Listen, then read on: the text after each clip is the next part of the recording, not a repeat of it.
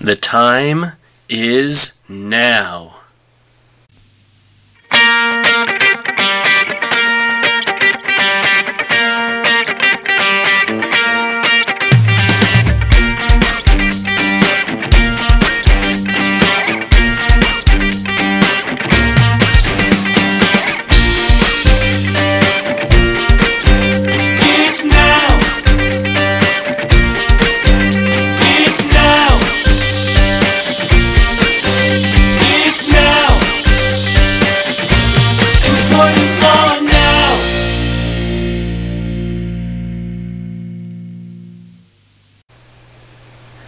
Volume 2, Episode 31. This is Employment Law Now, and I am your host, Mike Schmidt, the Vice Chair of our Labor and Employment Department here at Cozen O'Connor. Where were you in 1980? More importantly, what was the workplace like in 1980?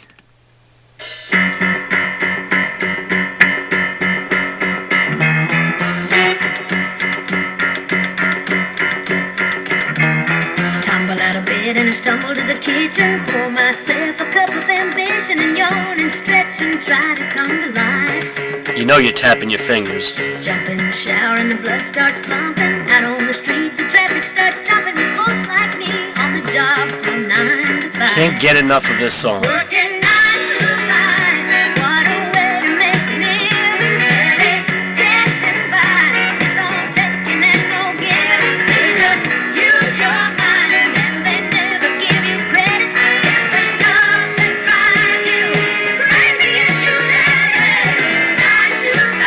Alright, thanks, Dolly. No, I really can't get enough of that song. But I'm not Casey Kasem, and I'm certainly not Ryan Seacrest. But 1980, when that song came out, the theme song to the motion picture, of course, 9 to 5, 38 years ago, the workplace and employer-employee relations were so different. For starters, our work world today is definitely no longer 9 to 5.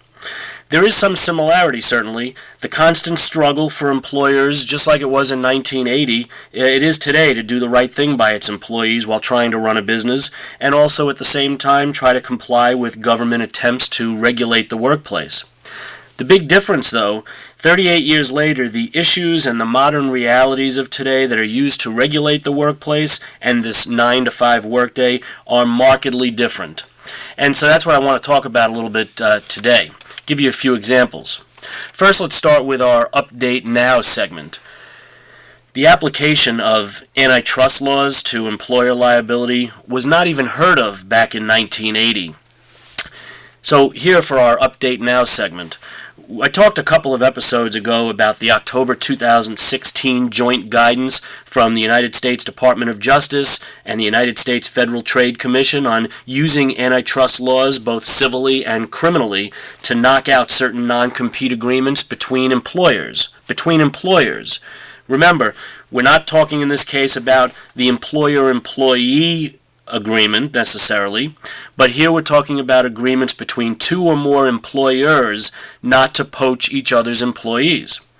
So these two federal agencies have made very clear, as I talked about a couple of episodes ago, antitrust law applies to competition among firms to hire employees or to suppress or otherwise affect wages.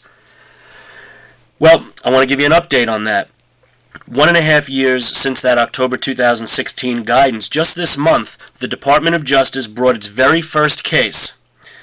A complaint was filed by the DOJ against Norbremsing AG and Westinghouse Air Brake Technologies Corp.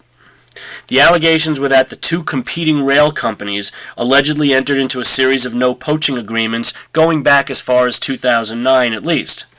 The complaint alleged that each of these companies were top competitors with each other for railway equipment and for the skilled talent that were working at these companies. The agreements entered into by these two companies allegedly suppressed normal price-setting mechanisms in their market and ultimately restrained competition for employees, the DOJ said. What was interesting here is that the complaint in this case is seeking only civil damages, Perhaps that's because the company's agreements ended. In other words, they stopped entering into these agreements before the October 2016 guidance came out, and there was no evidence that their conduct continued after October 2016. Certainly that might have been different if, even though the agreements were entered into prior to October 2016, they were being enforced by the companies after the October 2016 guidance. So again, it's noteworthy because it's not just a matter of a guidance memorandum issued by these two federal agencies. Here is the very first complaint issued as promised, and I suspect we're going to continue to see these types of complaints, and not only civil complaints, but criminal actions being brought by the Department of Justice. So keep watching. Update Now. Again, our next Update Now segment. Wage and hour cases are also still a lot hotter than they were back in 1980.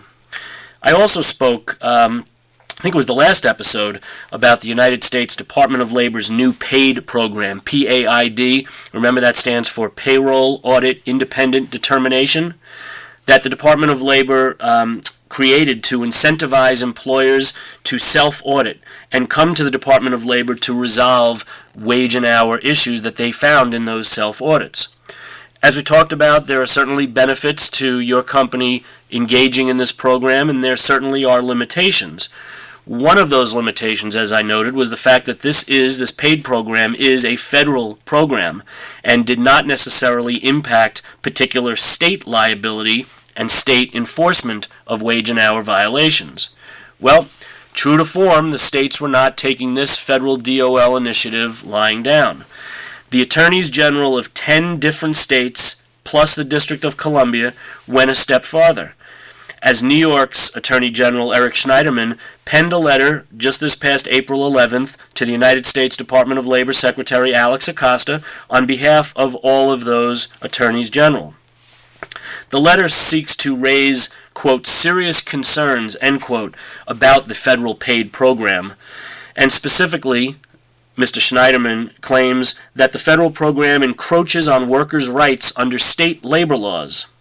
For example, the AGs apparently have issues with what happens when there are active State Department of Labor investigations, particularly in circumstances where the company doesn't know about the investigation, yet goes ahead and tries to settle federal liability with the federal DOL. What happens when these claims are resolved pursuant to this federal program? The state attorneys general are claiming that the company sort of gets off scot-free. Are they settling state claims at the same time and getting an interest-free and no liquidated damages settlement without the states being involved? What's interesting, really, on top of the state's attorneys general going with this letter, is that the letter doesn't really ask for anything. It doesn't seek any particular relief. It really just advises, as we sort of knew already, that these different state jurisdictions would continue to prosecute labor violations. That's what the AGs are promising. They will continue to prosecute labor violations to the fullest extent of their state law, both civilly and criminally. So this fight bears watching too, and we will continue to update this issue as well. And all of you and your companies should still give some thought to this. You should still consider whether there are benefits to doing a self-audit, whether the self-audit is for your own purposes with your own counsel, or whether there's a benefit to doing the self-audit and actually participating in the federal program, notwithstanding what may lie ahead from the state standpoint. So we will continue to watch that. We move to our Trending Now segment, and as long as we're talking about 1980 versus 2018, technology obviously wasn't like this in 1980. There was no internet, there was no email, and there was certainly no emoji harassment. What'd I say? Emoji harassment. You know, I continue to be fascinated, as I know you are, with the application of employment laws to modern realities and modern technologies, and I talk about it all the time. So, for example, we already know that for sexual harassment, you don't just have to say something sexual to potentially violate the law. We also know that you can have a non-verbal act, like some form of touching or a physical gesture, that could rise to the level of unlawful sexual harassment. But what about emoji harassment? I said, don't laugh.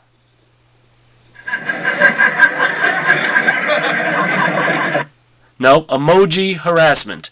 That may be a real thing coming down the pike. One thing we know about communication in 2018, people use emojis to communicate gestures and opinions all the time, and newly created emojis seemingly can't keep up with demand. We're seeing new ones pop up on our iPhones and otherwise all the time. So what about these emojis? Well, we also know that the lines have been significantly blurred between personal communication and work and workplace communication. I just recently read a study, and this was somewhat staggering. 92% of the online population uses emojis. 92% of those people who are online use emojis. And for the year 2016, which is, I suppose, the last full year that this study looked at, approximately 2.3 trillion, that's trillion with a T, 2.3 trillion mobile messages used emojis in some way. And we're not just talking anymore about that basic cute little smiley face. So it's not just me who's raising the issue. We're starting to see this concept of emoji harassment and emojis being relevant to employment cases in cases that are popping up. So just last year in 2017, the federal case in Mississippi, for those of you who are keeping track at home, the case name is Stewart versus Durham. There were sexual harassment and emotional distress claims that included in the case a discussion of the meaning of the blowing kiss emoji and the winking emoji. Now, when I went to law school, and for those of you who went to law school as well, I don't remember exactly anywhere in my textbooks or my outlines anything having to do with a blowing kiss emoji or a winking emoji. But here we are in 2017 and 2018 talking about what those mean in today's modern world and what the impact of those emojis is to harassment claims. 2018 and the Me Too movement, if nothing else, has shown us that we have an expanded interpretation and application of sexual harassment. And so you got to keep an eye out on this with your companies. You got to make sure that your investigations are sensitive to these issues, to emojis, and other tech-based forms that harassment could occur in. It's not just, again, the traditional stand at the water cooler and say something appropriate. Your policies need to address it, your trainings need to address it, and your investigations need to address all of these new forms of harassment in today's technology. Far different than 1980, but it is a reality today. We move on to our noteworthy now. And did you feel that earlier this month? Did you feel that? Well, what is that? That was a seismic shift in the world of overtime exemptions.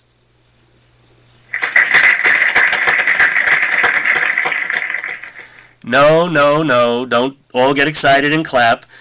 We're not talking about new news from the Department of Labor on the whole appeal in Texas and the Obama rules and the new Trump rules. We're not talking about news from the Department of Labor. No, this one, this seismic shift, came from the United States Supreme Court. We certainly weren't fighting about overtime exemption rules back in 1980 with that 9-to-5 workplace. Heck, that was even before the 2004 amendments that we're trying to now change came in existence. And this change may be subtle to some, but it was extremely important in the wage and hour arena when it comes to the burdens of proving whether an employee or a class of employees is or is not classified properly as exempt. I feel like a grandfather always talking about how it used to be. Kids, you don't know annoyance. You had to find payphones back then. Then you had to reach in your pocket and find a quarter. And after all that, sometimes you got a frickin' busy signal. Wasn't call waiting the best thing ever invented? It was the best thing. Call waiting, the best thing. Anyway, I digress, and back to how it used to be when it came to employment law. The standard, when we were talking about proving whether somebody was exempt or non-exempt, the standard that was applied forever and has been applied forever by courts was that the FLSA, the Fair Labor Standards Act, exemptions had to be narrowly construed. That was the standard, narrowly construed. Particularly, the court said, in light of the very broad pro-employee goals of the FLSA itself. Now, obviously, that narrowly construed standard was a very strong hammer for employees and their lawyers, whether it was at the summary judgment stage, whether it was at trial in front of juries, and the jury instructions that judges read. But just this past April 2nd, 2018, the United States Supreme Court changed that completely. And for those of you keeping track at home, again, the case name is Encino Motorcars, LLC versus Navarro.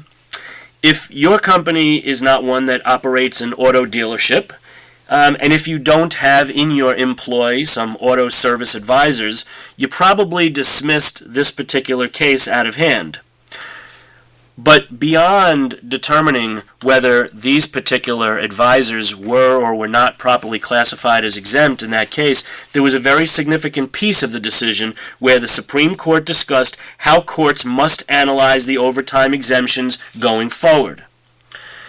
Specifically, the United States Supreme Court rejected the narrow construction approach, and instead the court held as follows, quote, "We reject this principle as a useful guidepost for interpreting the FLSA," referring to the construed narrowly approach.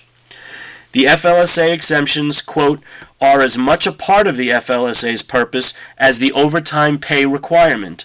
We thus have no license to give the exemption anything but a fair reading," end quote.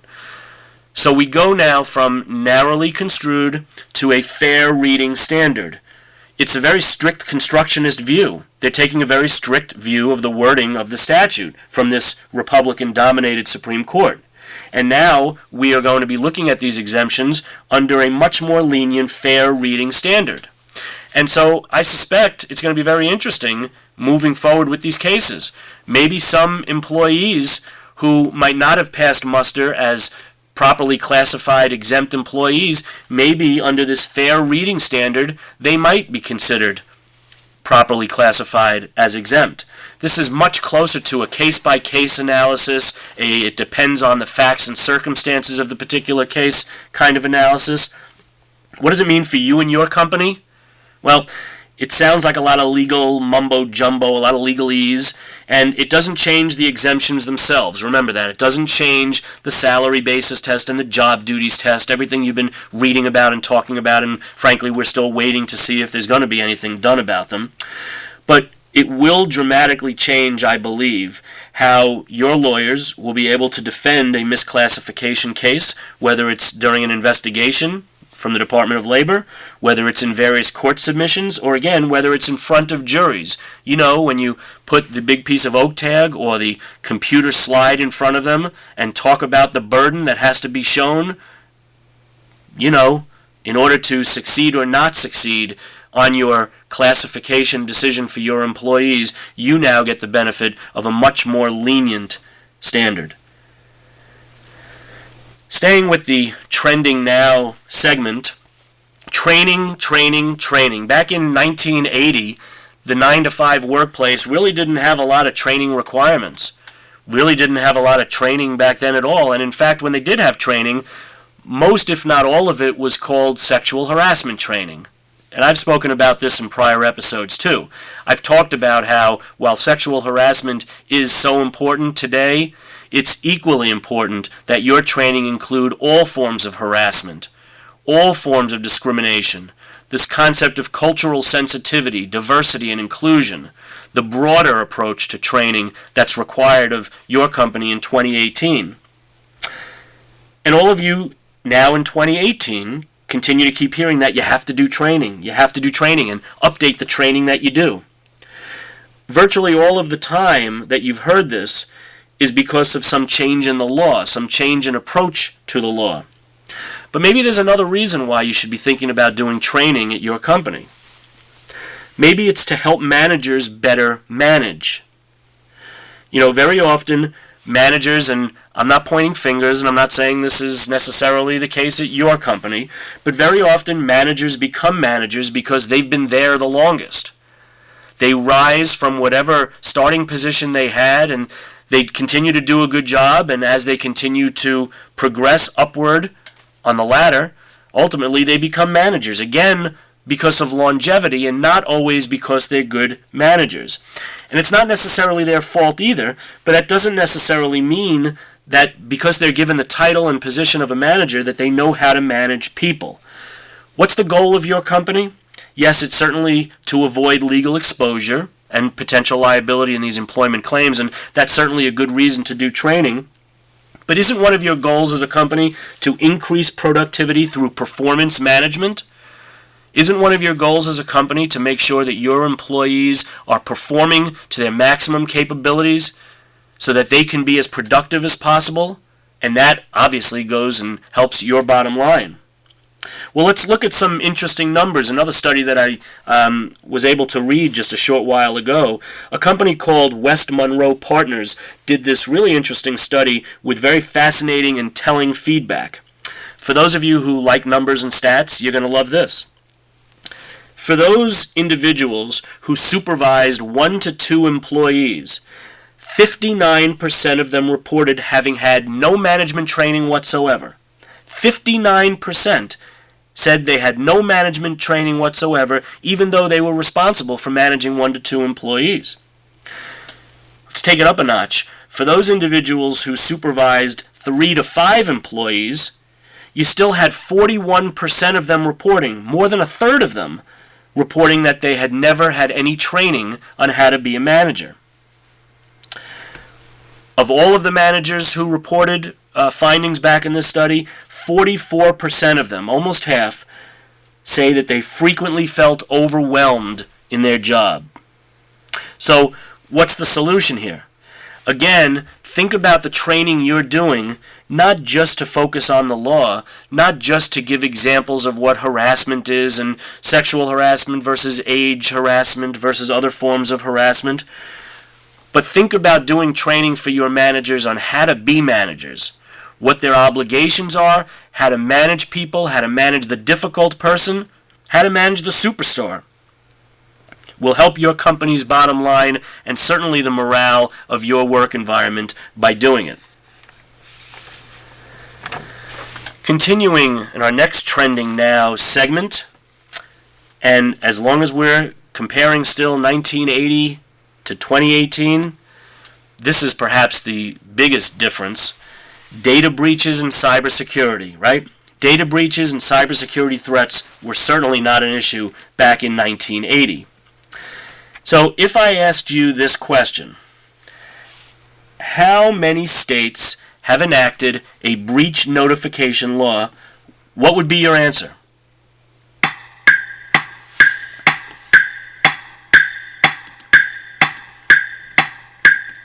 Okay, well, maybe your first thought is, well, Mike, what's a breach notification law? Okay, fair enough. In a nutshell, it is a law that requires the company to notify certain parties, in some cases certain government officials, when they suffer a breach or some violation of a computer system, something like a hacking or some other unauthorized acquisition of computerized data. So back to my question. How many states in the United States have enacted a breach notification law? Raise your hand if you said one. Okay, raise your hand if you say 10.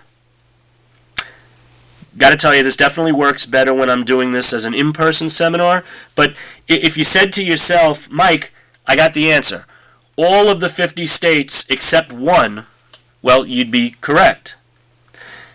South Dakota, yes, South Dakota, just became the 49th state to enact a breach notification law.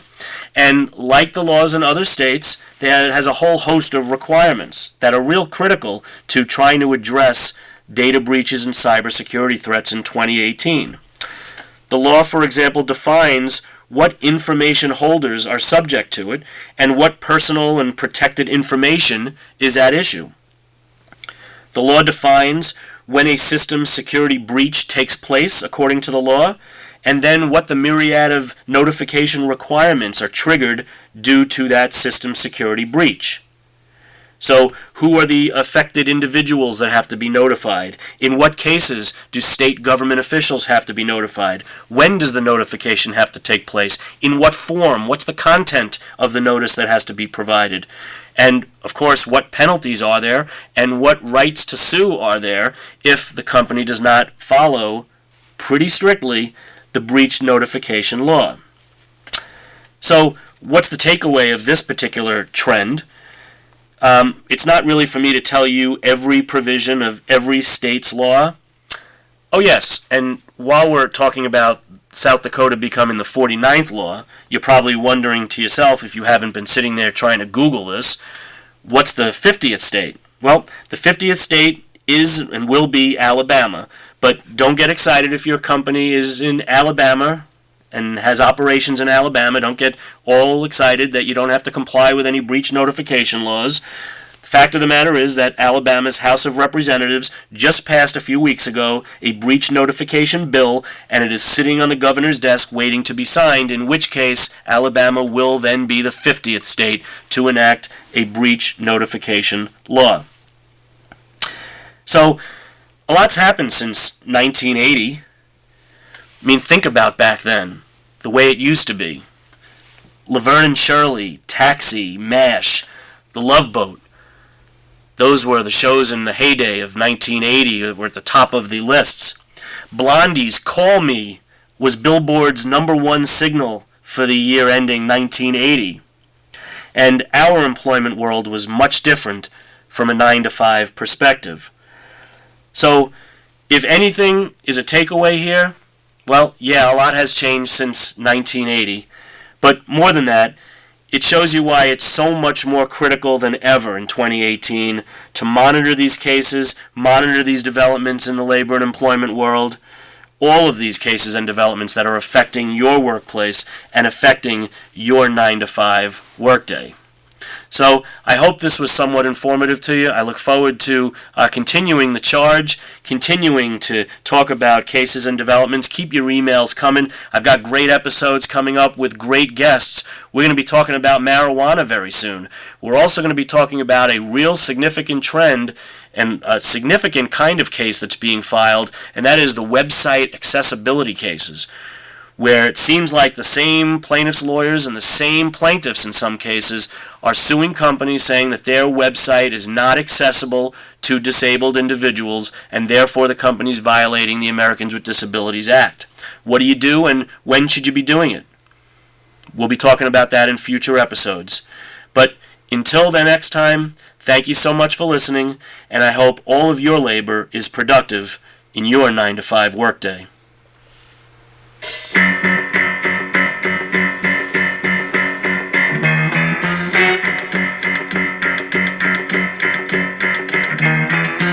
out of bed and I stumble to the kitchen, pour myself a cup of ambition and yawn and stretch and try to come to life. Jump in the shower and the blood starts pumping. Out on the streets the traffic starts stopping, with folks like me on the job from 9 to 5.